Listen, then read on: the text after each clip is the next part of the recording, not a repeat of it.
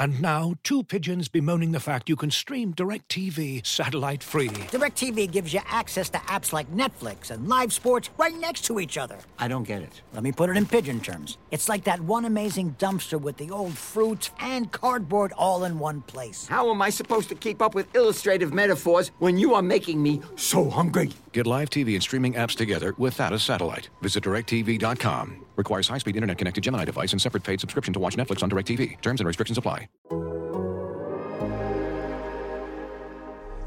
The U, the new Miami, the new Miami, the new Miami, surge, surge, the new Miami, the new Miami, the new Miami, surge, surge. It's the same thing when we walk through. With the U ain't no bark, dude. Straight dog when we bring the fight. Ain't scared of no bright lights. It's prime Welcome back to the Wide Right Podcast. I'm Manny Navarro, Miami Hurricanes beat writer for The Athletic. It is Monday, December 14th. It's 4 p.m. And uh, the Miami Hurricanes season, the regular season, has ended at 8 and 2 after a uh, rather humbling loss to the North Carolina Tar Heels 62 to 26 on Saturday. And, um, you know, the Miami fan base is uh, a little bit in an uproar right now over the defensive effort because really, I, I don't know if they played any defense on Saturday at all. They gave up a school record uh, 7 million yards uh, in in uh, this loss Saturday, and so the fan base wants to get rid of Blake Baker. They said it's time to get rid of him. It's time to put Manny Diaz back in charge of the defense. And I thought, okay, we've reached a critical juncture in this season because people like Kirk, Kirk Herbstreit are saying things like, if Miami's effort continues this way, as it did in the first half of that game, that the Hurricanes lose all the equity, everything that they've accomplished from the first nine games of the season, that it, it means nothing. And so that's those are big sort of statements. And um, I know people, I know two people in particular who are on opposite ends of this argument. Uh, of course, Mike Zimmerman, my producer, who uh, has co-hosted with me multiple times, he's on with us today, and then as well as Kelvin Harris, uh, former Hurricane, three-time uh, national champion uh, center from back in the uh, late 80, late 80s, early 90s, who we've had on here many times. So, gentlemen, uh, both of you, welcome uh, to the podcast. It feels like a big one today. Yeah, I'll let I'll let uh, Kelvin kind of get his thoughts out there first. I'm very interested um, because there what there's not a lot to there's there's nothing really positive to say out of that game, but I am interested to see uh, Kelvin's or hear Kelvin's thoughts on uh, on that shellacking. yeah, Manny's not paying attention to you guys, uh, and he shouldn't. Um, I got, I got, I got friends who coach in every major, in every Division One, in every one, every Power Five conference, and the stuff that Manny said to you guys today in the press conference, uh, Manny, Mm-hmm. about the mental fatigue that these kids had. Mm-hmm. I'm hearing that from all of them.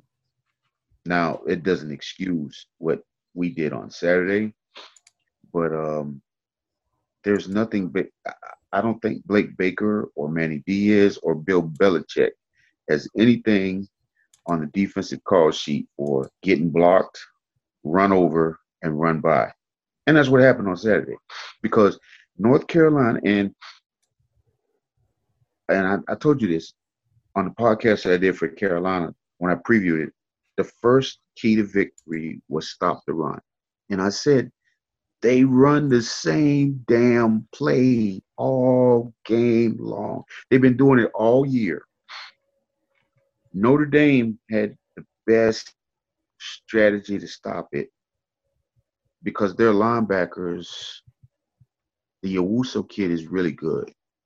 And him and the other linebacker, um, I forget the kids.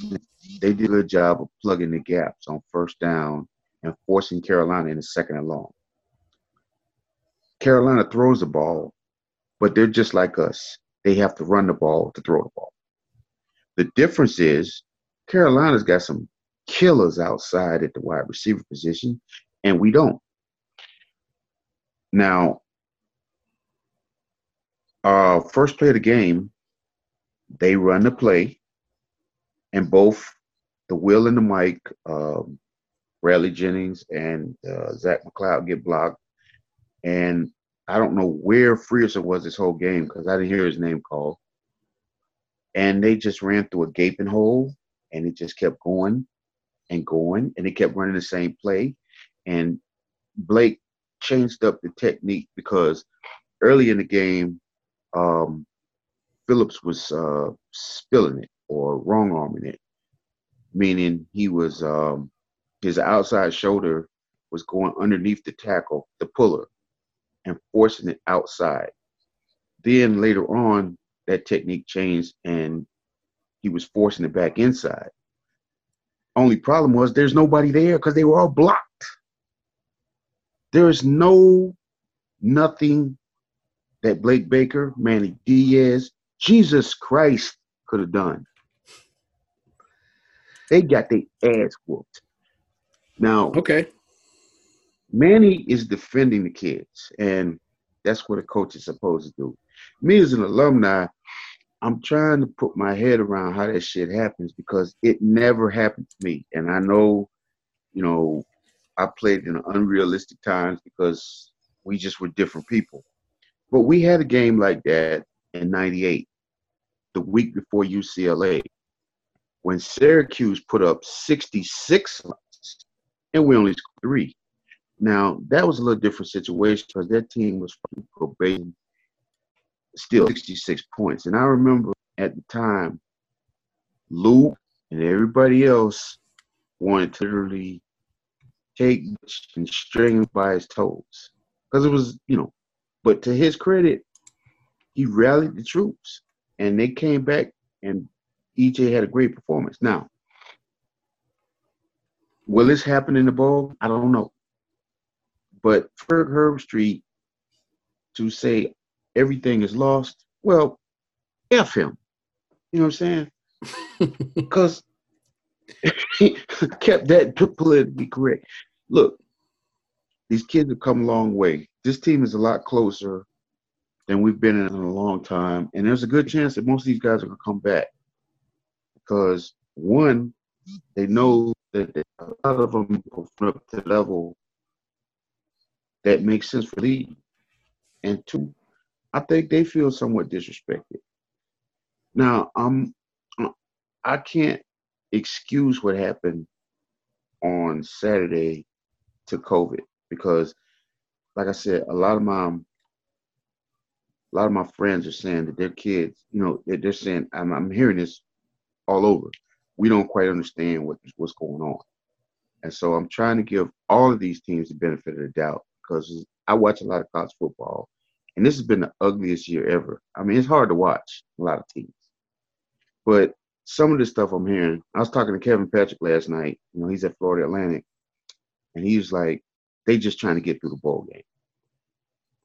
He said they went like 70 days before they played the game, and the kids are just tired. And I've that out of the Pac-12. I've heard it out of Big 12. I've heard it out of the Big 10. But I just can't give us an excuse. And but I guess I kind of understand. Now, everybody wants Blake to be fired because we gave up a bunch of yards. All right, let's take this performance out. Before this performance, nobody was asking for his head. No, but I mean- people weren't happy with him. People were not happy with Blake Baker and, and the way the defense was playing. And just to take the ball back from you here for a minute, Kelvin. Um, number one, and, and, and we're gonna get to uh, to Mike's thoughts on all this, but number one, emotional exhaustion. It, it sounds like what my wife tells me 28 to 29 times a month uh, when we go to bed. I'm I'm emotionally exhausted, honey. Uh, it ain't happening tonight. And for Manny Diaz to use that, I understand he's trying to explain what the kids were feeling, but in all reality, you can't talk out of both sides of your mouth. He also said that they were had a great week of practice and were focused and ready to go. Let's just be honest. Let's call it what it is. North, uh, North Carolina kicked Miami's ass in every way, shape, or form. Yes. No defensive adjustments were made. The linebackers for Miami Whoa, whoa, suck. whoa, whoa, whoa, whoa, whoa, whoa, whoa. I'm no gonna stop adjustments were right made there. because they No, no, didn't no, no. stop I'm gonna stop you right there. There would there's no adjustment he could have made. I don't think you understand what I'm saying. They ran one fucking play all damn game long, and they laid down like some prostitutes in a hotel room. Yeah, There's nothing he could have done. isn't that the defensive staff's responsibility to somehow figure out a way? Okay, shed these blocks somehow. Figure out how to shed these blocks. No, May, may, maybe drop eight back so you're not getting beat at the line of scrimmage every single play. Isn't that the, the defensive staff's responsibility to figure out how to stop that? Because uh, there were there were teams on North Carolina's doesn't like schedule who that. figured that out. it doesn't work like that. When you're getting steamrolled like that, it just doesn't happen. Now, I will admit, I have, fortunately, I haven't been in many of these. I had it happen to me one time when I was in the Arena League. I played um, the year before in Tampa. Tampa was the best team in the league. I didn't know anything about the Arena League. When I got this team, I was like, damn, they're good. And we win the championship. I leave early to go play in the Canadian League, but they won the championship. I left after the first week of playoffs. All right, so the next year, uh, they had an expansion team in Houston. Um, so I ended up playing in Houston. I left the World League and I played in Houston. So we played Tampa, the team I played before, the year before, like the second or third week. And I remember telling the coaches and the players, hey, these dudes is good. You know, you know, the coach is this and this, and I'm trying to give them a scouting report. And they're like, yeah, yeah, yeah, and me, yeah, yeah, yeah, yeah, you know. All right. So it happens early on. They score one time, then they stop us, then they score again, then they stop us, then they score again. And I remember looking in the huddle around me and the eyes. I'd never seen it before. I had seen it in the huddles across from us. Like, you know, you're in the huddle and you look over there and you can, or you come up to the line of scrimmage and you can look in them eyes and you see it. It's a glazed look and it's like, yeah, it's over. They about to get steamrolled. But I'd never been in that huddle. And you're looking around and you're saying to yourself, oh my God, I'm on I'm gonna get I'm gonna get steamrolled. And we got steamrolled. And it's like the coaches, there's nothing you can do. It's like when it happens, when it goes downhill, it goes I downhill. mean, Looking for an assist with your credit card but can't get a hold of anyone? Luckily, with 24 7 US based live customer service from Discover, everyone has the option to talk to a real person anytime, day or night. Yep, you heard that right. You can talk to a real human in customer service at any time. Sounds like a real game changer if you ask us. Make the right call and get the service you deserve with Discover. Limitations apply. See terms at discover.com/slash credit card. And now, two pigeons bemoaning the fact you can stream DirecTV satellite free. DirecTV gives you access to apps like Netflix and live sports right next to each other. I don't get it. Let me put it in pigeon terms. It's like that one amazing dumpster with the old fruits and cardboard all in one place. How am I supposed to keep up with illustrative metaphors when you are making me so hungry? Get live TV and streaming apps together without a satellite. Visit directv.com. Requires high-speed internet connected Gemini device and separate paid subscription to watch Netflix on DirecTV. Terms and restrictions apply. Kevin, I understand that. When when things go bad, things can, can look a lot worse than they really are. But I think we've been talking about how bad Miami's linebackers have looked all season. And we knew that that was a huge position of weakness. We also know the cornerbacks at times have gotten burned and looked really bad in coverage. So they got exposed in a really, really bad way.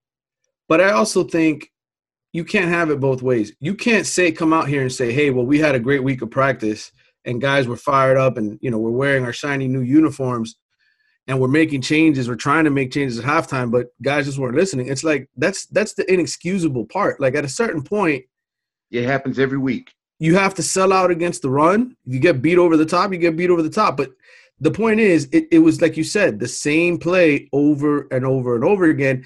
And I think that's what No, shows they did- poorly but- but on Blake point they did. Baker and Manny Diaz than anything else because it was the same play over and over again. Yeah, but that's the point you're missing. They did try and make adjustments. We got blocked. That's what I y'all understand. understand. No, you don't understand. They Kelvin. made adjustments. We got our ass whooped. Okay, Well, I don't think you guys understand something. It ain't the X's and the O's. It's the Jimmys and the Joes. And they Jimmys stuck it in our Joes' mouth, and they continue to. And Mack Brown stuck it in Manny's mouth because he knew his players were were were, were on it and ours wasn't. So And then, it's- Kel- Kelvin, let me ask you: What did Florida State and Virginia do, who beat North Carolina? What did they do? Because clearly they did something that Miami didn't do. did. It wasn't what they did. Wasn't what they did. North Carolina pulled to Miami against Florida State. Now, the only difference is they woke up late in the game, but it was too late. But they pulled to Miami for four. Against Virginia, they just weren't interested. I watched that game. I was like, wow. I mean, they literally just didn't show up. And Well- I'm sure Mack, Mack Brown probably thought, how this happened? He Look, doesn't know. Eh, eh, 2020 has been a, a bad year, and I get it. Everybody's dealing with different things. Manny Diaz talked about it today. They had kids in quarantine for 14 days. He was in quarantine for 10 days.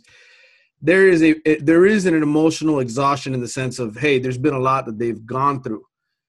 But what's baffling and and and is scary is they reverted to what we saw last season, and that's what Manny said he saw on the field. He saw the kind of effort that he saw during last season when they went six and seven, where you're just like, this is an important game. You're supposed to show up, and you don't. And that's the troubling sign from an overarching program perspective of that's what has people questioning is Manny Diaz the right coach for this job? Because It's not about Manning. I, I understand that. I understand that. But I'm raising the point that people are feeling that way. And I guess in this podcast, I want to try to make sense of it all because I think You can't make sense of it. That's no, the I- part that nobody understands that I get now. Because look, I've asked these questions many times from the outside. And what got me to understand was dealing with my high school. Because, you know, I love my high school. I don't think I could coach there because I just can't do it. You know, I I have different philosophy and I would look it, it wouldn't work. But I try and help them out as much as I can and help the kids out. But we would play a game, it's like two years ago, and I would ask my coach's daughter because their dad was my coach. I was like, well, why the hell did this and this? And, and then there was always something that you and I don't see. It's like, well, you know, such and such. such. Like, what? And you to yourself, damn, that never gets out because it ain't supposed to. It's a lot going on in this. And most of these coaches nowadays, I ain't just talking about UM, they playing Russian roulette every Saturday because this generation of kid is like a Phil Niekro knuckleball. They all over the place because No, we've talked about that on the show here. That, that, that these kids nowadays they're on a different emotional scope. But uh, look, I think me personally, my opinion, it felt like they were feeling themselves a little bit after Yeah, 48, no, 48 nothing went over Duke. I think as as D'Eriq King said, I think a lot of those guys thought, well, we're just going to roll the helmet out here, which is what's happened to them in the past. Why they look like the team that got their asses handed to them because maybe they didn't respect North Carolina the way that they should have. Um, and, and I think in the long run, the deficiencies at cornerback, the deficiency at safety, the deficiency at linebacker, all of those are real problems because you know what? It wasn't just exposed against North Carolina, it was exposed against Clemson. So what happens is they face superior talent, talent that's just as good, if not better than them, and they can't hang. And it, like you said, it doesn't matter what the coaches do. The kids go out there, they don't execute what's being asked of them, they get their asses handed to them physically. So I think what we can take away from what we saw Saturday is let's stop the bullshit talking about this team being close to being a contender for national championship and let's talk about the real problems that they have, which is recruiting. And Manny Diaz has been there for five years. And when you talk about the problems on the defensive end, those problems do belong to him. It's not like Mark Richt when Mark Richt was in charge of the quarterbacks and the offense and he had his son running things and Manny Diaz came in and changed it to Dan Enos and they changed the scheme and they started recruiting different kind of players. This has been Manny's defense for 5 years. No matter what. You can't argue otherwise. The proof is the proof. He's been there 5 years running this defense and he failed to recruit the kind of linebackers that you need to replace a Shaq Quarterman and a Michael Pinckney. And some of that has to do with the fact they didn't have spring football. They weren't able to get Corey Flagg and some of these guys the extra reps that they need in the spring. But a lot of it still has to do with the fact that, hey, you know what? You still got to sign guys every single year. Same thing at cornerback. You're down to four scholarship cornerbacks. Why? Well, one of the kids decides to enter the transfer portal at the start of the season, and then another one unfortunately gets sick. Bottom line is, you're down to four cornerbacks. You have to recruit at a better and higher level. And I asked you this off air before, Kelvin. I said, Who are the three best players on Miami's defense? And what did you say? I said, um, uh, Phillips, mm-hmm. uh, Roche, and Bolden all three guys, all three guys that they got through the transfer portal. Manny's strength is the transfer portal and recruiting at Miami and other elite ACC schools or Big Ten or wherever. You can get guys that go to Temple, that go to UCLA, that go to USC, and don't work out. And then by the time they're juniors or seniors, they come to you and you can mold them and make them really successful. That's great. That's an added bonus of Manny Diaz's uh, success. You have to give him credit for that did a great job getting D'Eriq King. Him and Rhett Lashlee did a great job bringing him in to plug holes. But the foundational problem here, in my opinion, is recruiting. And I know that they Manny Diaz is trying to change that. And it's not easy to go from, you know, to take a bunch of true freshmen and just throw them out on the field and expect them to win. But I think part of the understanding of all this is you have to recruit at a higher level. And they've taken some kids in Manny's five years there that just haven't panned out. Waynmon Steed had injury problems. But you know what? Even when he's come back and been healthy, how great has Waynmon Steed been? Should you have given that kid a scholarship? I don't know. Same well, thing actually, with, with, Bradley well, Jennings Jr. Yes, he's had injuries, but should you have given Bradley Jennings Jr. a scholarship? Well, yeah, because Bradley Jennings was damn good out of high school. And, you know, now I'm going to stop you because all y'all are talking out the side of y'all neck. First of all, every one of you, fans, the alumni, the boost, the first thing y'all tell any coach, you got to go and get all the local players. What has Miami done? They've gotten some local players, but they've missed the best okay, ones. Whoa, whoa, whoa, They they've they've been in the hunt for all the players. Now, the problem is we don't pay. So let's just keep it real. Bama and Clemson are gonna get one or two guys because they're gonna buy them. It's that simple. And I can't get mad at any corner or wideout that goes to Alabama because the proof is in the pudding. They put in the draft. All right. Um, he went out. He's got Leonard Taylor coming in. He's got James Williams coming in. Let's just say for whatever reason, Leonard Taylor, James Williams don't work out. I don't want to hear nobody saying Manny didn't recruit. No. But isn't that their job to develop them? Like we keep we keep thinking that it's just they they they're supposed to end up at Miami and be good. Part of being a coach is developing these players, did and we haven't seen anybody Gregory develop. Rousseau? Did he develop Gregory Rousseau? I'm sure. I, will give okay, you that. Who else? Hold on. What? No, no, no, no, no, no, no, no, no, no, no. Who else? Yeah. Let's go over this. Let's see. Um, Trajan Bandy was bad. Trajan Bandy uh, disappeared his junior year. That wasn't their fault. I'm not going to get into that kid's personal life, but that wasn't their fault.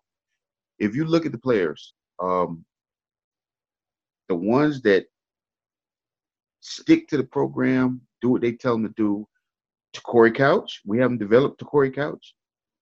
Well, Kelvin, I, I think look, you can we can go down the roster, okay, and we can say have these kids met expectations, and I'm only going to do it. I'm only going to do it from the junior class up because anybody who's a freshman or a sophomore, especially the sophomores, they didn't get enough time. There was no spring football this year. I can excuse that. But let's look at the upperclassmen here, and let's just go down the list. Let's go up the, down the list and say, where's Miami's player development? Jaelan Phillips, without question, the weight that they put on that kid, the coaching up that they did, they took the former number one recruit in the country and made him a great player again. Kudos, victory. Nesta Silvera, junior, four star, solid season. I'm gonna say you pass him, right? He passed. He passed the test. Uh, Bubba Bolden, transfer, good job. You tra- he, he's he's passed the job, even though he's been up and down all season. He's had some games that were rough. I'm still gonna give him a, a good pickup. I'm gonna call it a good pickup. Um, Al Blades Jr. How do you feel about Al Blades Jr.? I know he's sick now and he's out because of the myocarditis, but did Al Blades Jr. live up to the four star ranking? Al Blades is a safety, but he's he's done pretty good. Yeah. Okay, but I wouldn't call him a pass. I, I would say he's underperformed. I would say for, for what he was coming out of high school, he's he's he's kind of not lived up to the expectations. Whoa, whoa, whoa, whoa! He didn't start his senior year. What are you talking about? No, Al Blades. Al Blades He didn't start his senior year. of high school. No, he didn't. Well, he was Jay- he was Jay- rated a four star kid. Well, first of all, let's stop this. I don't take these ringers into account from a dude that didn't play no damn ball. So I don't want to hear all that shit about these rankings because they're being evaluated by guys who couldn't even get a scholarship at Mount Union. So so then so then have have all these players with a with a with a blank slate, right? What Yeah. players have imp- what players have improved from their freshman season to a solid starter to their upper class season? Jared Harrison Hunt, I, I Well, mean, he's a we- sophomore, but not only that though, but we see a pop up what once a game maybe. Jared Harrison Hunt, if he hadn't Yes. gotten hurt, he'd have about six sacks. Jared Harrison Hunt's gonna be a star. You know what I'm saying? Um, you know, then you got guys who are just solid. Uh Jakai is solid. You know what I'm saying? Corey has done a good job. He's solid. Um, you know, what you guys are looking for is you're looking for everybody to be a first round draft pick. It just don't work that way. I You know what want them to do their jobs, and we haven't seen that. yeah, but look, We're there's, eight- there's We're eight and two. They're I- listen, I- I they're hate eight and two, to the and I understand that. But I think I think the point is, Kelvin, you have to get to a certain point, right, with the with with the defense that in your fifth year, uh, that you've recruited enough talent, that you've brought in enough players, that you don't give up 62 points and 778 yards of offense and 500 more than 500 yards rushing. Like what happened to them on Saturday is inexcusable. It just It is is you should not you should not be the head coach or the defensive coordinator at a school for five years and have that happen to you and that's where everybody has the pause now Well, well, hold on, wait a minute. Stop. Stop right there. It happens in the 12 every week. i lost It happens in the hear what you Big 12 every week. no i, I understand that but it shouldn't but it shouldn't happen at miami if you're going to be an elite program it, doesn't happen at. It alabama happened it doesn't happen at ohio state it, doesn't happen whoa, at Whoa, clemson whoa, whoa. It happened at Alabama. It happened to Alabama against Mississippi in the second game of the year. and they won that game But it happened. And Nick wasn't happy, but it happened. Look, we're- we're in different age. that's that's manny diaz calling you isn't it Now I'm not. yeah, yeah. Actually, he was texting me saying, "Fire that guy." No, no, but look, look. I don't want you guys to think that I'm happy about what happened. I'm not happy about what happened, but what what you guys and everybody is everybody wants to quickly blame the coaches. And yeah, bad coaching is one thing. We don't. We're not horror coach. Now, do I agree with everything you defensively? No. But then again, the tough part for me is everybody do this dumb shit. It's different football. It doesn't make sense to me, but it's the way football is going. But I'm going to say this: as a player, as a player, I should never have to have somebody motivate me to go out and get ready to play for a chance to play in the Orange Bowl. Or I'm going to use another team. If I'm the Florida Gators and I've got a chance to be in the playoffs, all I got to do is whoop a team that ain't got a quarterback, ain't got receivers, and ain't got no DBs. But I lose to them at home? That I, I don't get that. I, I don't understand it. But these kids are different. Now, if this happens again, I'm gonna be like, hey, hold on. No, come on, man. But that's the thing. again. This wasn't a one-off. This was the same the same themes all season. It's just the two teams who were able to make Miami or were able able to punish Miami did. The the rest of their teams, the rest of Miami's opponents didn't even have a winning record. And if and if Miami played better teams and the ACC was a little better this season, their record would show it. But because the, their strength of schedule and their opponents were let, let's face it below average this year, they were able Our to get strength of- away with these oh, mistakes. oh, Zimmerman, Zimmerman. Our strength of schedule is better than Ohio State. So what are you saying? Ohio State's played five games, and the, Ohio State is also whoa, whoa, beaten who the top the- ten team. who the- who- who- who? Who Ohio beat? State beat out beat Indiana. Who says Indiana's? Oh, okay, Indiana. Credit beat the teams they beat, but who in the Big Ten is good? Uh, uh, but again, I'm not. We're not comparing Miami to Ohio State. Just look at Miami's schedule. Look at Ohio State's schedule. But Ohio State has the talent, and they have proven it year after year. That's the They- difference. We've no, seen know Ohio State's talent, and we've seen their coaching staff able to win 10, 11 games year in and year out. in the Big Ten. But then when they get in the playoffs, what happens? They get Peter rolled. Now, last year, to their credit, they played a pretty good ball game. But before last year, and that one anomaly in 2014, they got their ass whooped because Ohio State is in a conference with no athletes, and they're the only one with athletes. And then they got another team with athletes, Michigan, but there's some straight frauds.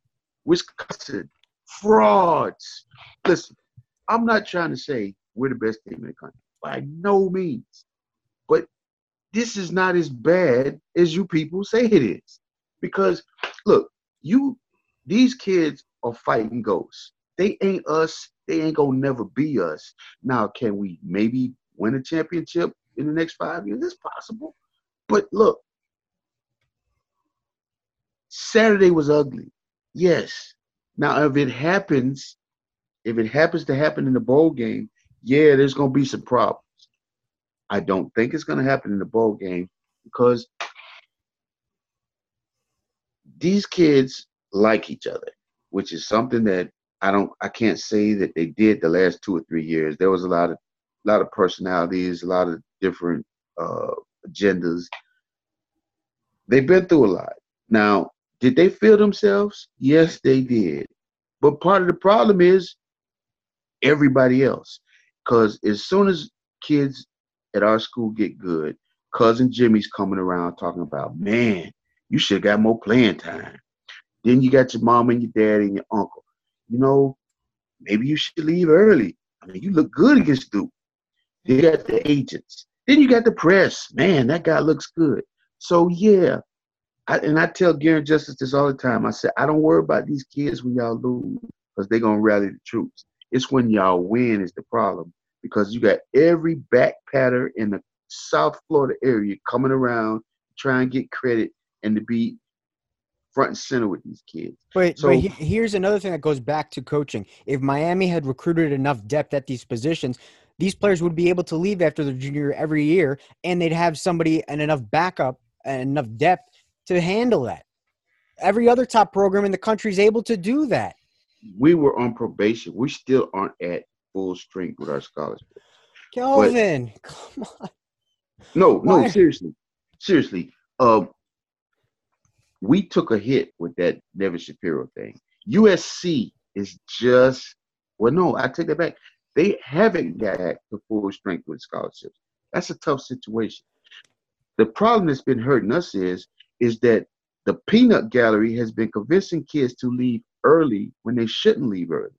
That's the biggest detriment to a to a college football program's depth when you have two or three guys who should come back for an extra year, leave early to go end up working at UPS because they listen to the wrong people. They get drafted late. They may get one or two weeks on the practice squad and then they out. Okay. This may be the year that they don't fall for the banana in the tailpipe and you get guys coming back and the depth stacks. So Look, I- I mean I agree. They need they need players to stick around. All the points that you made are, are are valid in the sense of they need players to stick. They need they need to give this coaching staff more time to recruit the kind of players they want, especially on the offensive side of the ball where they've made changes. But I think foundationally, we also have to acknowledge that there's been recruiting misses, and guys haven't worked out because they've recruited some of the wrong kids here, and some of those kids have left. Some of those kids have left on their own accord and Manny needs to do more of that. There are more guys on this defense in particular that shouldn't be playing here. And I can tell you from my conversations with people in the recruiting department at Miami that completely agree. Players that they've taken aren't Miami type of guys. And so they need to get those guys out. And what losing to Clemson and losing to North Carolina proved is that Miami is nowhere near ready to compete with the big boys. They just aren't. And if D'Eriq King leaves, they're going to need to find a quarterback who's going to do the same things he did, which was pull out wins at NC State, pull out wins against Pittsburgh, pull out wins against Virginia, um, because they're still not where they need to be on the offensive line. They still don't have the elite playmakers at wide receiver. So to me, look, the biggest, we can the biggest here. part of offense. Hmm? The biggest part of offense is the, is the wide receivers. I mean, I got to be honest with you. If we had better offense, if if we would have like just say we just had Armand Richards and you and Zimmerman playing, we would be a better team because Armand Richards, a guy like Armand Richards, would force teams to not stack the, the box. And that's the biggest problem we've had this year the number count. They're putting too many people in the box. They're selling out on first down because they don't respect Dee Wiggins and Mark Pope. I mean, I hate to call out kids' names, but it is what it is. Dee Wiggins is 6'3, 195, but he plays like he's 5'10, 175. And until that changes, until we, well, I'll say this. I'll say this. You you got to do one, two things. You got to go do what Clemson does and go get you a 6'4 dude that can go get it in 50 50. Or you got to go do what Alabama did the last three years and go get you a bunch of ga- gazelles and greyhounds. I think we're on the other path, the Alabama path, because Brashard Smith, uh, the Brinson kid, and Malik Curtis, they're gonna and Keyshawn Smith, they're gonna change. They're gonna force teams to play us differently. And once you see more speed, just raw speed and game breaking ability in the slot and in and on a, at the X position, you'll see teams play us differently, and you'll see different results in the running game. Um, Mike Harley, I hope you're right, but I got a feeling that we're going to be sitting here three years from now saying, well, the best receiver in town got away, went to Alabama, Ja'Corey Brooks. You know, like I, I have a feeling that's what we're still going to say. And maybe fans have to just be patient and take Romello Brinson and Jacolby George and Brashard Smith as victories over where they're at now. And where, and where they're at now, in all honesty, when you look at that receiver group, I mean, it's just bad. They're bad at that position. It's just nowhere near what it needed to be. Mike Harley doing what he's done as a senior, that's Well, what you you know- expect out of a kid like Mike Harley. you know wait what's to a senior year to really develop. you know what's funny is because I'm in all these these people put me in all these Facebook fan groups, and you know, I and I'm not and I'm not letting y'all off the hook, any of y'all, because when we signed Mark Pope, everybody was like, yeah, yeah, he, they won a battle. He signed. Hey. Wiggins. That wasn't me. I wasn't covering the team then. Well, well, what I'm saying is the fan base. You know what I'm saying? hmm you know, everybody wants two ways. Well, hey, look, they went out and they've done what you wanted them to do. And to be honest with you, I respect them for trying to keep as many kids from the backyard home. But if it was me, I wouldn't recruit any linebackers from South Florida. Now, the Bissainthe kid from uh, Miami Central is going to be a problem. He's going to be good. The, the T2 kid, I mean, I get, I get people, you know, they're saying, hey, you know, um, the kid is um, kid is is great. I, I saw somebody comparing him to Willie Williams. I was like, you need to have your mouth washed off, or, or your fingers cut off, or even writing that, because they're not even in the same category. Um, you know, you know, fans want it both ways. When when they had Tim Burns and Ja'Cory Hammond committed, everybody was like, yeah, yeah, yeah. Then when they, they told him, hey, look, y'all gonna have to go somewhere else. And when they told Savion Smith, you gotta go somewhere else, it's like, man, how could you do to the local kids? Well, they weren't good enough. So you can't have it both ways either. You can't tell them to sign every local kid, and then when they make business decisions that Nick Saban makes every damn year, y'all getting upset and you want to boycott.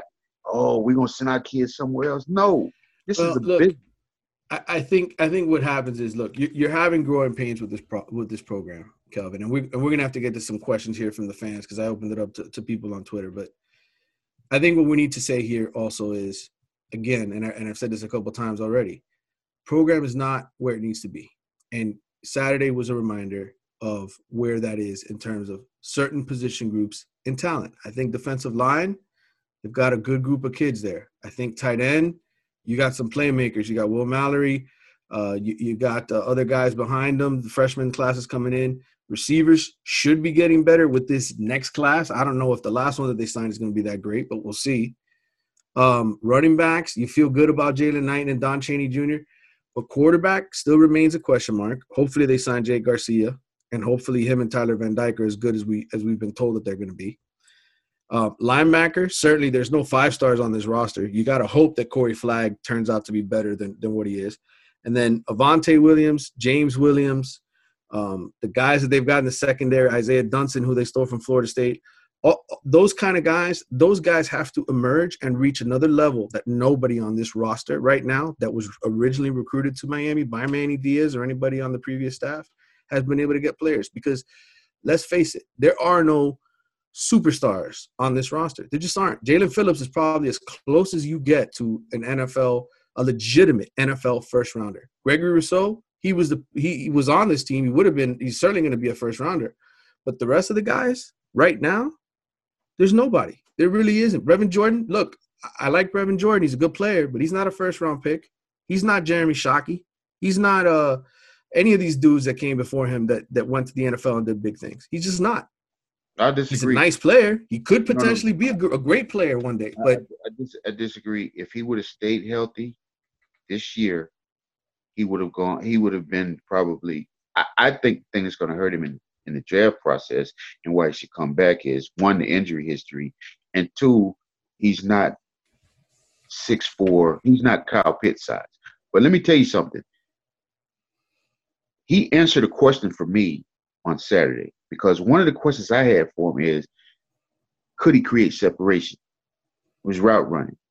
That touchdown he scored in the NFL, he's going to be a problem because you can't put. It was forty-one to ten when he scored that touchdown. Doesn't matter. That, I'm not saying I'm it, not saying he doesn't have the talent to play at the next level.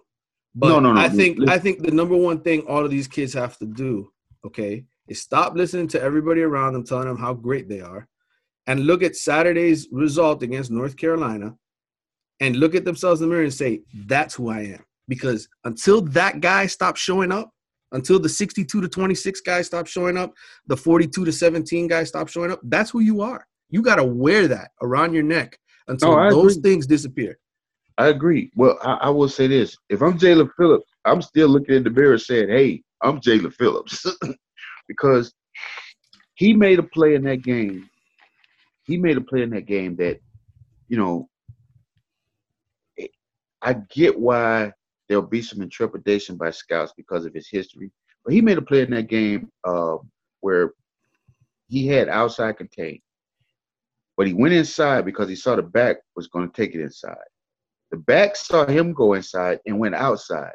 He used his leverage and went back outside, redirected, and forced him back inside.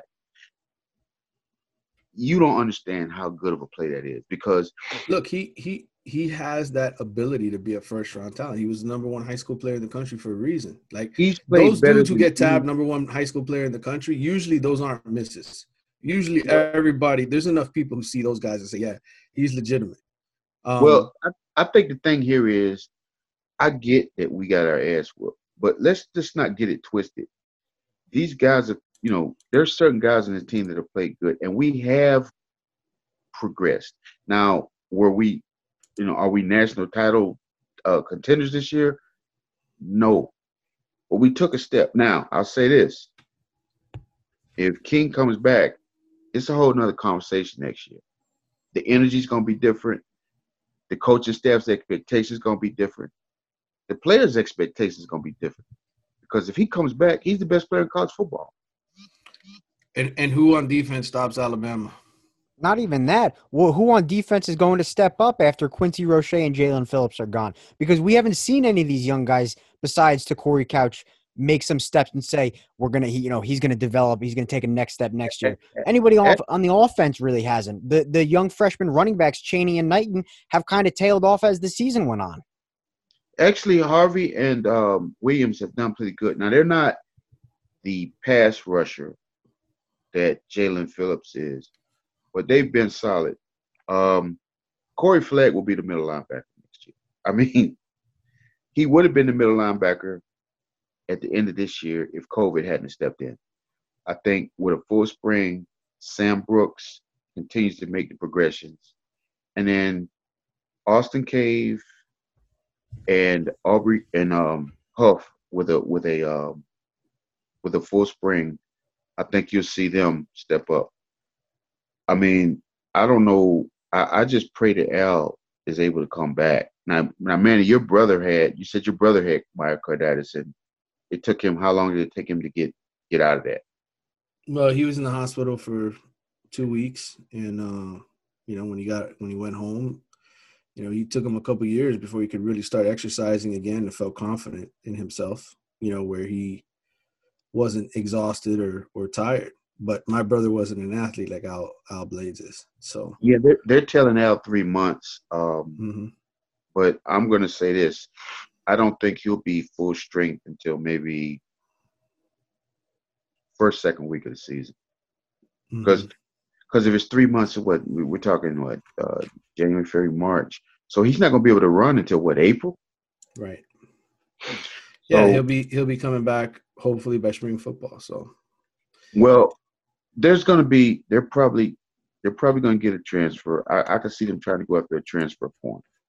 Mm-hmm. Um, but the spring, I hope that we're able to get a full spring in because that's going to mean a whole lot of difference in where we go into next season. Because if we have a full spring, all the guys that you guys are talking about developing, that's where it happens at. Those 15 practices. Actually, to be honest with you, these bowl practices are going to be key too because those are like a second spring that nobody really pays attention to, which is why coaches pushed so hard for six and six to be uh, the, uh, the, the, the, the, the, the starting point to get a bowl invitation because, you know, you see a lot of times coaches get fired during bowl season, you know, with the six and six record. But the thing is, you still get to practice 15 practices. So, you know, you, you hired a new coach and then he gets to see and evaluate the talent. So I'm glad that Manny gave the kids a week off because they do need to just get all of that, whatever that was Saturday out of their system, and they need to recharge the batteries. But when they come back, it needs to be balls to the wall to win this bowl game so that you people can shut the hell up because this is crazy. If look, first of all, nobody, and I look, I, I was looking at this earlier. Nobody, none of the fans thought we are gonna beat North Carolina to begin with at the beginning of the season. So you're telling me we're eight and two, and we lost to the two teams that you thought we were lose to. Okay. So if we win the bowl game and go nine and two, and we sign one of the top ten classes in the country, if you'd have told 98% of you guys that before the beginning of the season, y'all have took that. Yeah, but oh, that's wait. not how development works, Kelvin, and you know it. Records don't do that how you play and and they bear they could have easily lost against NC State, Pittsburgh, Virginia, Virginia Tech. Without D'Eriq King, they would have lost those games. And so you can't continue to hang your hat on one guy who transfers in to win you those games because when he leaves, they're not to they don't have that anymore. Well, so you're saying we can't count these games because D'Eriq King's a transfer. All right. No, I'm not saying don't count them. I'm just saying you can't consider, you can't take into account all this progress that is made when it's hung on the shoulders of one guy. You know what? Gene Chizik would would would disagree with you on that. I mean, Cam Newton is completely different than than D'Eriq King. Let's let's be real. I mean, honestly, yeah, because Cam Newton was the number one pick in the draft, but D'Eriq Cam Newton's King, one of the greatest college players of all time, Kelvin. He, but look, what I'm saying is, D'Eriq King. When you look around this, when you look around college football, there aren't very many players that can put a put a team on their back and carry. Trevor Lawrence, Justin Fields, Sam Howell, D'Eriq King. Who else? The, the difference is the other three guys have much more talent around them and on their team. Where if they have an average game, they'll still win games. Um, Miami needs D'Eriq King to have a uh, an excellent game in order for them to win. Because if he doesn't, they don't win.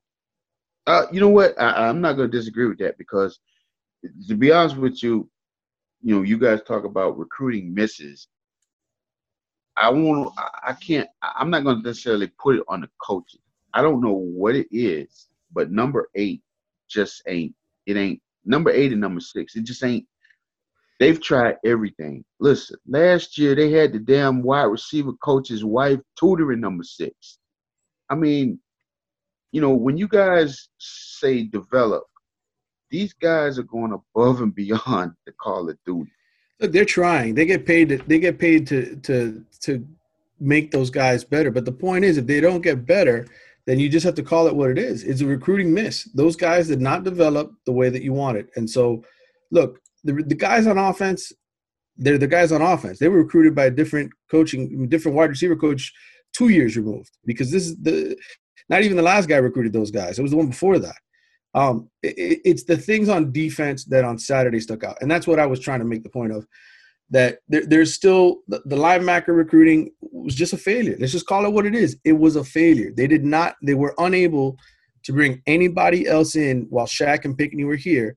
That you felt like, oh shit, they're getting the job done. Those guys are ready to be replaced, and that's what was exposed Saturday against North Carolina, and certainly against Clemson. Those guys couldn't get off of blocks those linemen were coming down the field, hitting the linebackers, and Bradley Jennings Jr. and Zach McCloud were, were getting shoved around like nothing. And and it's just and it's just embarrassing. It's thoroughly embarrassing that you you recruited that poorly that that position was exposed as badly as it was. Well, and then oh, I'm gonna say this. You know, they went out and they tried. Look, they put every effort into getting Justin Flowe. Didn't work out. All right. But when you, or the, the, the couple of years before, when you're going into a five star recruit linebacker's house and saying, yeah, um, we got a middle linebacker, but we still want you. I mean, in this day and age, in this ego driven age, you really think a kid who like he start from day one. Well, it's a lot. It's a lot harder. Behind a guy it's a lot harder to do that when you go six and seven and seven and six. I get it. I mean, that's that's the reality of it. You suck that bad and you're and you're that irrelevant for 15, 16 years, it's hard to recruit at an elite level. But still, you had Shaq and Pinckney, right? You had two guys that were the leaders of their team. You should be able to convince somebody else to say, hey, you know what? I'll sit for a year and I'll develop into the guy that you need. And they just Manny, didn't get the Manny, job. You're done. the guy, you're the guy who told me that hold on. You're the guy who told me all these kids are egomaniacs. Do you know how asinine that sounds? But again, it comes back to the thing, which I, I, hate comparing Miami to other programs, but at every other top program, you have guys sit their freshman and sometimes even sophomore years. All these five stars, and, and, and these top and, the, and these top recruits. Whereas we're talking, talking about, about, Miami, where they don't want to come to Miami. That's because they're not winning. About, you're talking about Alabama, but let me let me let me let me key you in on something Alabama. This is Nick Saban's philosophy. I'm going to go out and get as many five star guys every year. Half of them are going to leave after the first year, but I'm just going to go out and get more. So what? Whatever. It, it, it's working, right, Kelvin? Why? Why? You know, what, what's the problem with that? Well, you know what? Because it hey. is, isn't the head coach's job to bring in as much talent to the program as possible? Well, no, no, I, I agree it's working, but I'm not gonna I mean, look, these guys aren't sitting around saying we just want to recruit three star guys. No, there's some certain variables here, and yeah, losing has something to do with it. But look, let's just call a spade a spade. Alabama, Clemson, Georgia, Ohio State, they playing by different rules. It is what it is. I mean, when Nick Nick Saban recruited a kid who remained nameless, he brings the kid over, he throws the rings up, and he tells him, "Hey, this is what we're gonna do for you." Uh, you go to Alabama school, it's number of Benzes in the parking lot, other players. Put two and two together. If we give a kid a meal at Prime 112, we're going on probation. So going into this, you know right away that it's a different ball game. So you got to recruit around that. Now we do have some positives. We got the water. We got these bad Colombian chicks. You know, we got the, the sunshine. You know, Rick Ross, Luke. Hey, you know, we got some positives. But you know, you you do what you can. Now, this year, I, I mean, you guys are saying he's not recruiting. I don't hear anybody giving him credit for what we got coming in. Why is that? Oh yeah, no. Listen, because I'm, I'm trying to talk about what happened in Saturday's game and what they got exposed. I'm not saying they haven't done a better job with this recruiting class coming up. Okay, this recruiting class coming up is a lot better than what they've signed in the past. But I guess what I'm also saying is, if Manny's been here for five years, he's recruited the players on defense that gave up those 778 yards and 62 points, which by the way is the third most points in school history. Okay, those 62 points. Um, yeah. and so to me, this this he has to wear this as much as he wears FIU loss, the, yeah. the loss to Duke, you know, the loss to uh, uh what's it called, uh. Louisiana Tech in the bowl game. All of that stuff, you got to wear it, and you gotta and you gotta wear that the same way you wear those brand new black shiny uniforms that everybody's so excited and giddy about. You know, I, am like, gonna be honest with you. I was a little disappointed. Like, look, here's the other thing that that that I've had the tough time coming to grill with. We're cash cow. Adidas gave us look. We are the sexy girl with the big breasts and the fat ass, and our pimp is gonna make us wear the short skirt and the except except we're now that girl who's 50 years old because she don't look like she did back when she was in her late 20s, early 30s. Yeah, but you know what? You know, you know what the crazy part about it is? Even though we're 50, it's still a bunch of 23 year olds that like looking at our ass. And Adidas knows yeah, this. They, they flip on the old VHS t- tape and look on look at the porn from 20 years ago. That's what they're looking at. Hey, hey that was some good porn though. but look, look, I'm a, I mean, I'm trying not to be the old funny guy, but I was a little disappointed that you came out on senior day. First of all, why you wearing nighttime uniforms for a 3:30 game? That makes and I get that you're trying to excite the kids. I know the kids are different and everybody wants to try this uniform stuff. But why couldn't we just come out in a regular orange and white for senior day and do it like that? You know what I'm saying? I mean, I think a lot of these programs um, create their own problems. I will give Nick Saban this. I've yet to see Alabama in any alternative uniform. As you've probably heard by now, we've teamed up with BetMGM this season. We'll be using BetMGM lines to make all of our picks, and we'll have special offers for our listeners each week. If you haven't signed up for BetMGM yet, use bonus code The Athletic, and you'll get a one-year subscription to The Athletic, plus up to a $1,500 first bet offer on your first wager with BetMGM. Here's how it works. Download the BetMGM app and sign up using bonus code The Athletic. Make your first deposit of at least $10, place your first bet on any game, and claim your voucher for a one-year subscription to The Athletic.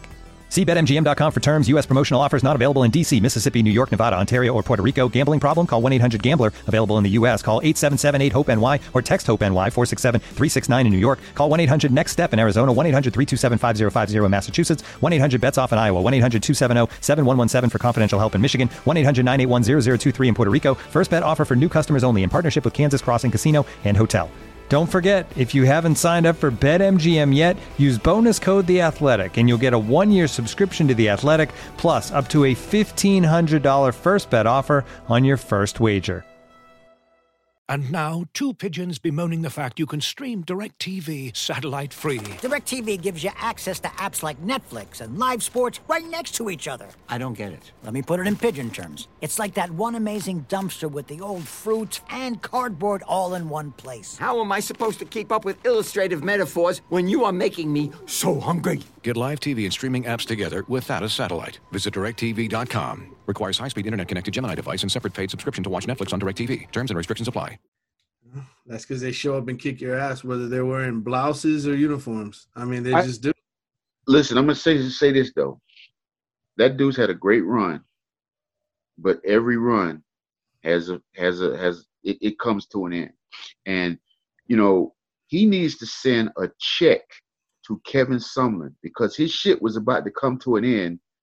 But Kevin Sumlin's dumbass didn't want to take Jalen Hurts, and he pretty much extended Nick's run another four years because they didn't have a quarterback. Didn't have a quarterback.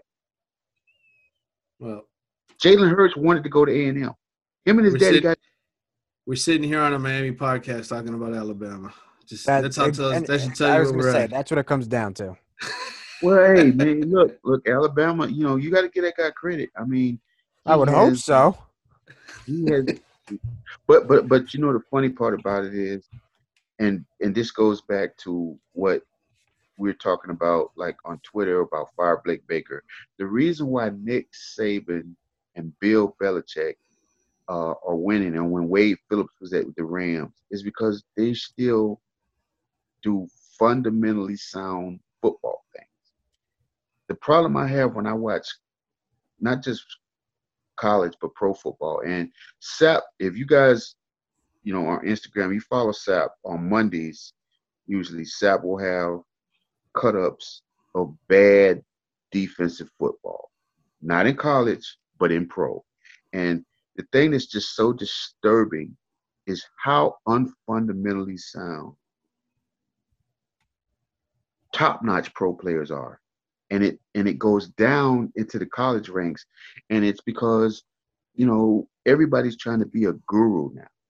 That's why i, kind of appreciate what tennessee is doing in the pros. They're just doing fundamentally sound football stuff.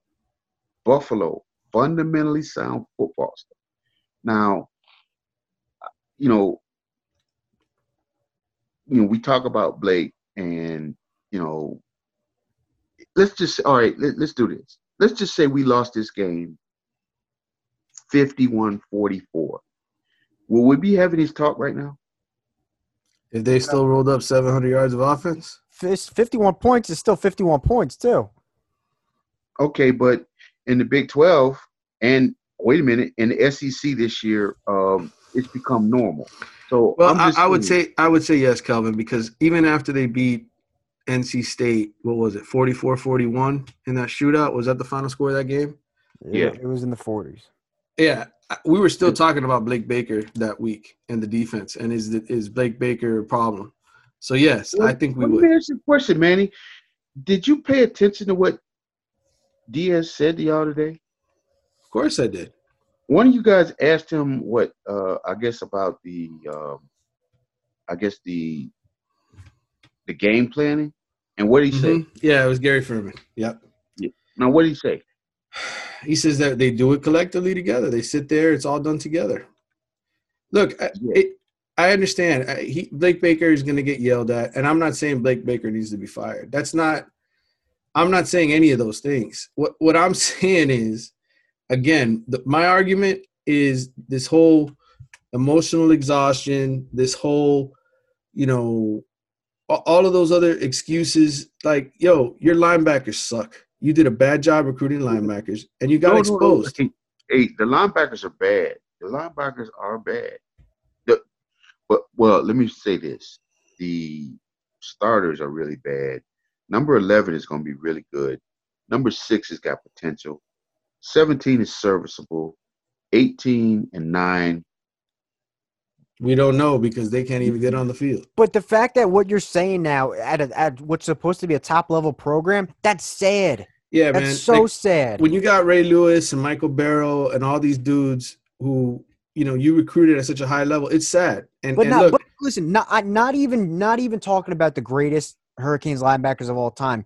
What about having a one of the best teams in the ACC? You, you can't have linebackers like that at just a, a top level ACC team, let alone a national championship contender. yeah, yeah. Even you, you had you had better guys. I mean, Denzel Perryman, Sean Spence, um, even you know Randy's time when he was here. You you, you had. Uh, the position like it just you didn't recruit well. They just have to admit it. We have not recruited linebacker well. We got to do a better job. And that Well, falls on let Manny. ask Manny was coaching the linebackers. Let me ask you a question. Over the last ten years, we've had some really good linebackers. I'm just going to go the last ten years. Um, this is an anomaly year. Yeah, they're bad. sometimes it happens. I mean, there's recruiting gaps. You got a situation where you got a bunch of young stud kids who could be good, but Mhm. they have no experience. You have a a natural disaster that comes along once, literally in a lifetime, that cuts down your development of the young talent. But everybody in the country's dealt with this, Calvin. Well, have you watched defensive football this year? No, defense across the country is bad. Kevin, listen, your, your point of scoring going up, faster offenses, numbers. But I, I guess, again, for fifth year of Manny Diaz, this is the end of his fifth season, right? Because he's been with the program three with, with, with Mark Richt and two as the head coach. Yeah. This is his fifth season. And that to me is a more damning of all the things that, that have affected this program, how bad they've recruited linebackers and the fact that they got embarrassed to that scale is one of the bigger black marks on Manny's career here because he coached the linebackers, he recruited the linebackers, and he So, so failed you to get the job let, me, done. let me ask you a question. If this time next year Corey Flagg is up for all ACC, uh, and, and and Sam Brooks, no, oh, okay, let's back this up. Before before he got hurt, what did you think of Sam Brooks? I didn't think he was that good, to be honest. I I, I think he I thought he sure was a showed kid. pot- yeah, he showed potential, but uh, I uh, not enough for me to actually believe in him. He was a kid who had one good game against Louisiana Tech at the end of last season, who you had your fingers crossed, hoping that he could turn into a good linebacker because he had speed, but you also knew in the back of your mind that he was a converted pass rusher from high school because all he did as a, as a, in high school was rush the quarterback. Yeah. So, you know, I saw it as a guy that shouldn't probably be on the field his first or second year, but you had no I- choice because of how that- bad you recruited the position previously. that I agree with that he really probably shouldn't be starting. But look, let's let's just be honest. The biggest failure here isn't the recruiting of the linebackers. It's the it's what Zach McCloud has done this year. Because the reason why they redshirted Zach McCloud and why he wanted to redshirt is because he wanted to come back and be the leader and this and that. Well, after about two practices in spring, and then we get into the fall camp. It was evident to the staff that he couldn't play Mike linebacker. But is- but but shouldn't that be the staff's responsibility to prepare? Like we don't know if he can. Let's make sure we have a backup plan if it doesn't work out. Like we're, we're, we're, was- we're making the all these excuses. the backup and- plan was Bradley Jennings. Now, hey, look, you you play with the hand you're dealt, but But honestly, they, but they but they made this hand. That's the thing. They made this hand. It's not like they were given this to, to by somebody from a previous staff. That was those were Manny's recruits. He can't hide Yeah. from that. Kelvin, it's one thing to say the offense sucks, you, the receivers suck. You know, we need to get uh, this staff to recruit their own receivers. We need Rhett Lashlee to recruit his own quarterback. You know, we need the staff that's here now to recruit their own players. That's that's completely understandable on the offensive side of the ball. And Manny Diaz deserves a ton of credit for making the right decision to switch offensive coordinator and offensive line coach and everything else that he did. Kudos. He did the right thing. Okay. He could have sat there like Al Golden and been stubborn about it. But at the same time, too, he's also got to take the flip side of it for, for the slippage that the defense has had. Because let's face it, it's not just Saturday. It's it's been in a lot of places this season. They've had three games where they've given up more than 500 yards. And yes, they only have two losses. But let's also go and acknowledge the fact that their wins this season, they're over two winning teams. Pittsburgh, when they face them with their backup quarterback, and NC State, when they faced them with their backup quarterback. That's it. They didn't face uh, you know, some elite quarterback who they they beat. They lost to Trevor Lawrence and they lost to Sam Howell, the two best quarterbacks that they faced, and then they faced backups and still gave up a ton of yards and still were in a dogfight. And so to me, again, we, we've been at this for over an hour now. Um, it's the linebackers that that to me you have to say Manny Diaz, you failed there. You failed, Well, and you got to do I- better. if you want to say they failed, yeah. But what I'm saying is, when they went into the staff meeting, they were saying, "Well, we got Zach McCloud. We got a three-year starter coming back." And me, you, everybody thought Zach was going to come be the emotional and physical leader of the team. And look, I don't like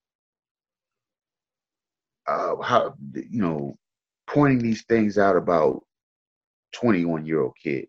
But he has been, I mean, it is what it is. He has been an utter disappointment. And I'm going to say, I'm not putting words in their mouth, but if you were to put a gun to everybody on the defensive staff's head, they would, and look, you're going to tell me the truth, or I'm going to blow your brains out. They would tell you that they are so disappointed in Zach McCloud, and if they really, if if if if, if, they could, because technically kind of stuck between a rock and a hard place. They would play Sam Brooks the whole game, and they wouldn't play Zach because that's how bad he's played at times. And why not just you know, do that now? What do you got to lose? I would play Corey Flagg and Sam Brooks the whole bowl game. I wouldn't play those other dudes. Man, let me tell you something. There's something about this coaching thing, man. It's it's ebb and flow. It, that's a delicate situation. I think what you've noticed them do is they've tried to balance the um, playing time because I think you know Jimmy Johnson would have done it a little different. I'll be honest with you. Jimmy was Jimmy was a killer. He was treacherous. I mean, he probably would have said he would have set Zach down. I know he would have because he's played and and you know what? There's been a couple of press conferences you had with Blake Baker where he's come out and he's danced around the question I remember one time he said, "Well, you know, I just got to do a better job of getting Zach to just, you know, go with his instincts." That's code word for man. He can't read. He read holes like Ray Charles. I mean, he just bad. And, but, you know, you don't want to put really young, two really young linebackers out there, even when you're not playing the greatest of talent. But they can they, they, they can't do any worse than what they're doing now. And shouldn't Manny Diaz and Blake Baker be making coaching decisions not only for the betterment of the team, but coaching for their jobs? Manny's not getting fired. He went eight and two. What are you talking about? Okay, I'm not saying this season. I'm saying eh, because if they don't develop Sam Brooks or Corey Flagg at the middle linebacker position because they were stubborn on on keeping Zach McCloud but, in there, but and, and next year played. they don't develop, that's on him but they have played all those guys. If you if you watch our games, they play a lot of young kids. I agree, and there's no development there. That's the whole point, Kelvin. There's what no, do you mean development, no development in the linebacker position. You're talking about Sam Brooks and Corey Flagg. That's correct. Bradley Jennings Jr. No, th- we haven't seen a linebacker step up and say we know what we have next season from this guy. Corey Flagg's gonna be good. We, I, we don't know that he played good for the most part. The last two three weeks, no, no, no, no. Let's seriously see. This is the part, I, Manny. You know, you guys used to go to practice, right? Yeah. They never. They kind of cheated y'all because I don't think y'all truly understand when you miss practice how important practice is. Now I'm on to the Allen Iverson thing. We talk about practice. Listen, you're talking about kids who've been quarantined, who you can't get it done with Zoom practice. You know what I'm saying? You maybe you can do that in the pros, but we're talking about 18, 19 year old kids who need repetition. Now, when Corey Flagg, before he got into the uh, COVID, he was progressing at a great pace. Same thing with Sam. Sam Brooks was progressing, but then you go into the situation where you don't you don't practice two weeks. Then before that, you were in COVID. I mean, that's why I say this this whole year, not just for our program, for a lot of these programs, I just hope that all these college programs can get a full spring in. And then we evaluate all these programs next year because this I, I commend every coaching staff because some of the stuff that my friends have been telling me, and I'm not talking about UM, I'm talking about these other places. You know, I, I, I get how difficult it's been. Now I'm not trying to, to give them a pass for that horseshit ass performance because and, and I keep saying this that falls on the player. I mean, the biggest part that I have a problem with with this generation is motivation. I mean, you know, not just at our program, but even at the other programs around the country back then, you was afraid to get hurt. Me and Lamar Thomas talk about this all the time. You was afraid to get hurt because you might not get back on the field. And you know why that was? Because Jimmy Johnson recruited eight guys behind you to get all start. I ain't just talking about here. I'm talking about everywhere. It's and like and and then I, that comes back to the coaching staff being able to recruit guys who who know they're not going to be you know mentally soft like that. Is again right? I- i- If you're saying no. you, the players shouldn't need to be motivated, that's don't correct. make, don't But make me shouldn't those, sound like the shouldn't old, those don't, players be in the program? Don't make me sound like the old uncle for what I'm about to say, but I'm gonna say it. This whole generation is just softer than baby doodle because Zimmerman, you know, I get what you're saying, but look, I got friends that coach all over the country, and the shit that we talking about now, I have this conversation in every damn conference. These kids, I look, I don't want to sound like Uncle Leroy at the, at the family reunion, but some of the things these guys tell me, I'm like, are you serious? I mean, look, I mean, I get that, you know, times change, but man, you guys don't even get it. You, I mean, you guys don't even understand half the stuff that a lot of these coaches go through. We And we don't hear that from winning programs though. Like we, Yeah, we don't we don't hear that. But that's because that's because they keep it in house. But I'm telling you, I'm gonna give you an example. Well, then it doesn't affect their on on the field performance. They could be as soft as they want if they're winning and and they're able to win week in and week out. That's fine. I'll give you an example. Georgia, Georgia's a dumpster fire. Georgia's also made the playoffs. Well, you know what, the, Mike? I'm gonna tell you something. The conversation I'm having with you, if you go and talk to the Georgia fans, ask them how happy they are with Kirby Smart right. Okay. They, I said this on Twitter the other day. There are only four programs in this country right now where they're ha- oh, that's Kirby Smart calling me right now. Listen, there's only four programs in this country that are happy with their program: Clemson, Alabama, Ohio State, and this year Notre Dame. Nobody else is happy. Auburn gonna- just I'm gonna get to some questions because we gotta we gotta start wrapping this up. But Okay. your point is taken, Kelvin. I understand. Nobody's happy. Um, even in the That's why I programs that take win. listen. That's why I take this with a grain of salt because I just got through my old arena league coach as a Texas alumni. I had a 30 minute conversation with him about Texas. Sounds just like this conversation. My cousin went to Auburn. Sounded just like this conversation. I mean, it is what it is. There's only going to be one or two programs that's happy every year, and usually it's All Alabama. Let me ask some questions here. Matt Miller here on Twitter says, "Do you expect any coaching changes?" I'm gonna go first. I'm gonna say yes, but I think it's not gonna be anybody getting fired. I think it's gonna be people liv- leaving. I, I think my gut tells me this is nothing that I've gotten from inside information, but my gut tells me Manny will make some suggestions to guys to go elsewhere. Just my just my gut suggestion. Go ahead. Um, well, every year there's coaching changes. Mm-hmm. um, you know, him, Banda, and Patke and Baker, they're pretty tight. But Rumph is the outside guy. But you know, and Rumph, Rumph's not a great recruiter, but he's a good teacher. Um, and they've made concessions for his recruiting.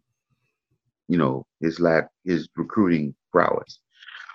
I would say Patke or Banda leaves Okay. because they're trying to, you know, they're trying to go up the, the corporate ladder. They want to be coordinators.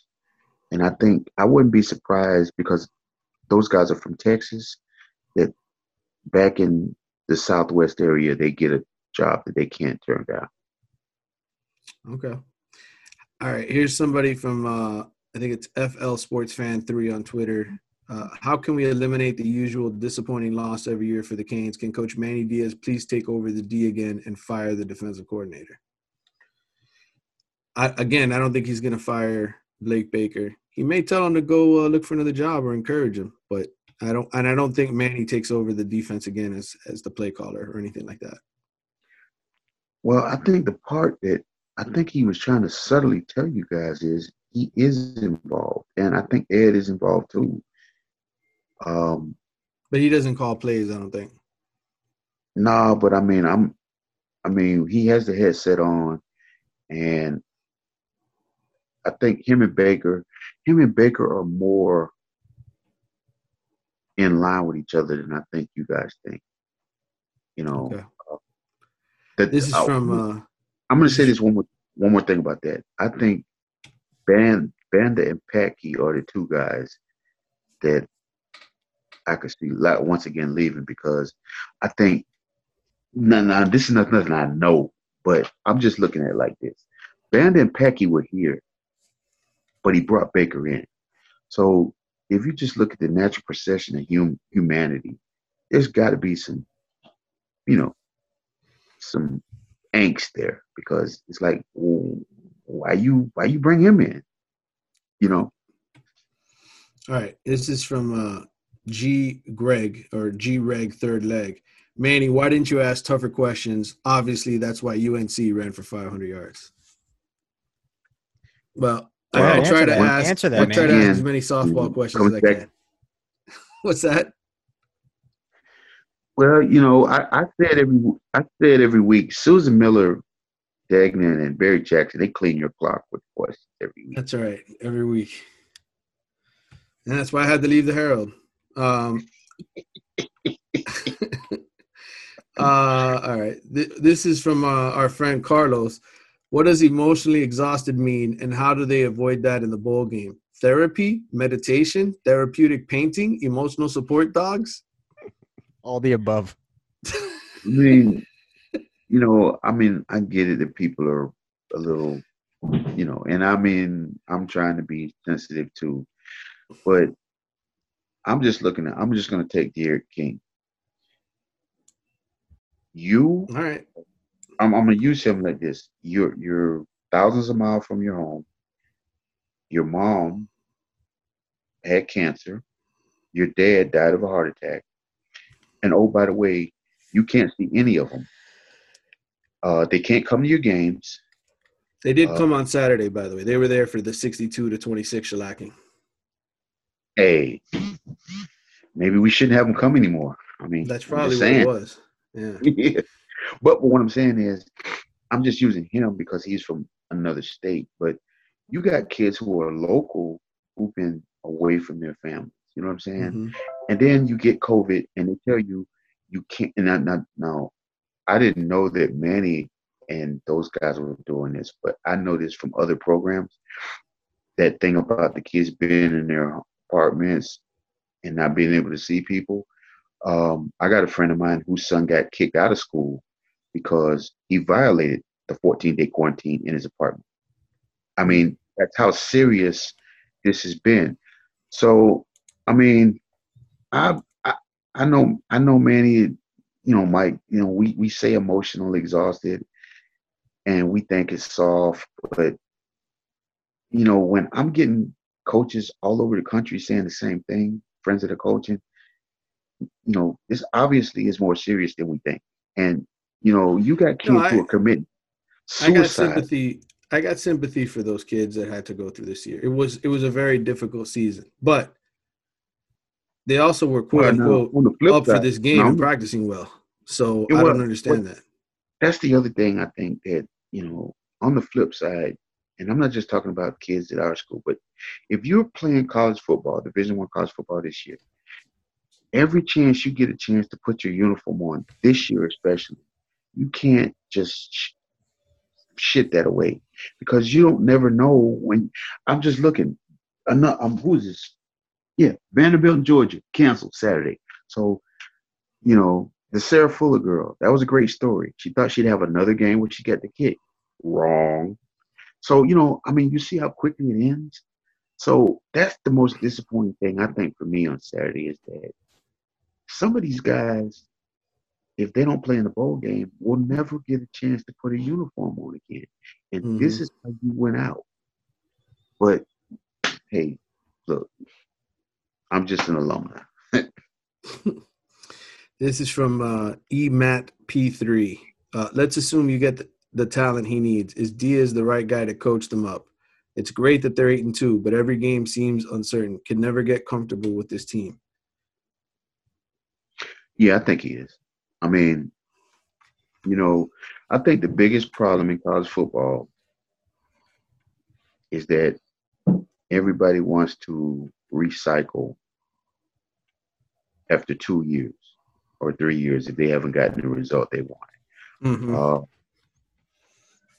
Auburn, I don't understand that. Why would you fire a guy four days before the um, signing day? So what you've basically done is you've basically told the new coach, "Yeah, we want you to coach this team, but we're gonna chop like six of your fingers off because you know a good majority of your recruiting class is gonna jump ship." I mean, I just think that you know, no offense to the fan bases, I just think that the tail is wagging the dog now. I think that too many of these athletic directors are fans themselves and they don't look at the big picture and they don't look at the long game because Well, th- this this is going to take. You have to give Manny four years, in my opinion. This is year two. He's got to take another step forward next year. Okay, whether you have the linebackers here or not, whether you have the quarterback here or not, you have to be able to continue to recruit at a high level. And they have a good signing class coming in, but next year, especially if they take a step back, he's going to be on the hot seat. If they if they lose four, five, six games hmm. next year, I've looked at gonna the expect him to be fired. I've looked at the schedule and I gotta be honest with you. Um, I thought that ten and two or nine and two was possible this year. Anything less than ten and two next year, and it's gonna be a problem. Okay. I mean, look, we got Michigan State, we got Alabama, we got App State, and we got Central Connecticut State as our non-conference. We should be three and one going into conference. And then at that point, you know, you look at our conference schedule. I mean, you know, Florida State is is you know it's a rival, and North Carolina is going to be competitive next year. They won't be as good as they are this year offensively. Virginia Tech, they got some issues. Um, honestly, there's no excuse. I mean, look, every year, man, he's going to go. Like, I mean, you know, I may sound like I'm against you guys, but I'm with you guys. Hey, man, I expect 10 and 2 to 12 and 0 every year. There's, and, but, but the thing about it is, they know this. They know this. So, I mean, I expect us to take another step next year. All right, I think we're going to wrap it up because we've been at this for 90 minutes, and this may have been the longest podcast we've ever recorded. But hey, It deserved it. It deserved it, man, because this is a uh, this is a hot topic. Everybody wants to know: Is Blake Baker going to be fired? Do they need? They want information, and and I'm telling them that look, Manny's going to decide after the bowl game, just like he did last year, what you know what needed to be done. He knew going into the bowl game he was going to fire Dan Enos. I think in this Yeah, case. that, that was a little different though because their personalities just didn't match. Right. In this case, I think it's going to be harder because Blake Baker has still, for the most part, done an okay job. They're eight and two, and I think, like you said, there's a relationship there. So Yeah. Well, you know, I mean, look, I get text messages from certain guys, certain players during the game. One of them, hometown. I mean, they're like, "Oh, the scheme, the scheme." I'm gonna go back to the Clemson game on that fourth and two. That was a hell of a call. It's a hell of a call. Mm-hmm. Think about what happened. He drops an edge rusher into the flat, and the guy picks it off. So what does that tell you? That tells you that they knew the tendencies, they knew it was coming, and they made the right call. Yep. Now, Well, but the play wasn't executed, and who's that on? That's on uh, the players. the players. So it And goes hand in hand. Well, I'm, you know, it's funny because I've been looking at my Twitter feed and I've been seeing, oh, we need to get Will Muschamp, we need to get T. Rob in here. Yeah, we're gonna go get guys that just got fired. That makes a lot of sense. But I'm gonna go back to the Notre Dame Clemson game. In my opinion, Brent Venables is the best defense coordinator in college football. He makes great calls. I turn against Notre Dame. Right. Well, Uh, Manny, I think there's one person that we haven't heard from yet. yeah, I think I know who you're talking about. He's our friend from Hialeah. Manny, it's Raúl from Hialeah, man. Oye, Uh, I have just come to consciousness following a, a weekend long binge of the drinking, madre. Esta paliza que nos dieron. The North Carolina Tar Heels, los tobillos sucios. They beat us 62 to 26, man. I cannot believe it, man. Money, 778 yards. 778 yards, man, of offense. Money, that is longer. That is more yards. That is more distance that it took me to come from Cuba to, to the United States, man, to Key West. That's farther than that, man. Had I taken 778 yards when I left my balsa to the U.S., I would have ended up in like New York, man. That's how far that is. Wait, what the hell was this thing doing, money? And then Manny Diaz comes out Monday morning talking about emotionally exhausted, emotionally. Pero ¿qué le pasa a los pendejos estos, Manny? What's up with these pendejos? What are they doing? What do you mean emotionally exhausted? Well, did they watch Days of Our Lives before the game? Did they watch a, a Betty La Fea, eh, una novela, one of these things to get them emotionally exhausted? Did the whole team watch The Notebook as a as a pre-game movie? Because let me tell you, The Notebook gets me emotionally exhausted, Manny. That's a very emotional movie. It's ups, it's downs, it's low, it's, it's conflicts, but it's, it's everything there. But that's not the point, man. The point is not me in the notebook. The point is that the Tar Heels ran the ball of Miami's young shoot for for hundreds of yards, man. It's 554 yards, rushing money, rushing money. Oh my God, what is this? Blake Baker needs to go to be a baker somewhere, man. He needs to go cook pastelitos. He needs to go cook uh, Cuban bread. He needs to go cook something, cakes. He'll be on a bake-off television show, Holiday Wars or something like that. But not coordinating the defense of the University of Miami's money. ¿Qué es esto? Oye, Sam Howell didn't have to do anything all game. He just kept turning around, handing the ball, and these guys were averaging 137 yards a carry, 137 yards a carry, the running back from North Carolina, money. Okay? And then the offensive line, they couldn't play for the Hurricanes. The North Carolina's throwing bodies all over the place, blocking everybody, and our guys are three blind mics up there, okay? Five blind mics because the offensive blind, no blind, nobody. I cannot take it, man. I cannot take it. How can we finish the seasons like this after playing so well? This is this is kind of like a, a when you when you take your wife home after the wedding and you have the honeymoon and you thought she lost some weight to prepare for the wedding, all of a sudden that faja comes off and it all slaps you in the face. And it's a lie. It's a lie, Manny. It was all a lie. It was nothing but a sponge and botox and stretching here and a girdle there, Manny. That's all we were. We were being held together by different products to fake how good we look, Manny. And now we look terrible. We have been undressed before the country. And we no longer look like Jennifer Lopez, Manny. We now look like Freddie Lopez. Why, Manny? Why has this happened to us? I can't tell you, man. I can't. I'm going to go back to drinking. Hopefully we play somebody terrible in the whole game. And we beat them 48 nothing like we beat terrible Duke. Ay, Dios mío. Love you, Manny. Guys, Mike, Kelvin, thank you again for joining me for the podcast. It was a long one. It was a fun one. Uh, we got a bowl game to talk about soon, so we won't be going anywhere anytime soon. Plus National Signing Day Wednesday, so we got a lot to talk about. Yeah, that's gonna be exciting. Yep. All right, guys. Next episode. Right. See you then. 305 954 568. This is the state of Miami. Y'all know y'all come down that way.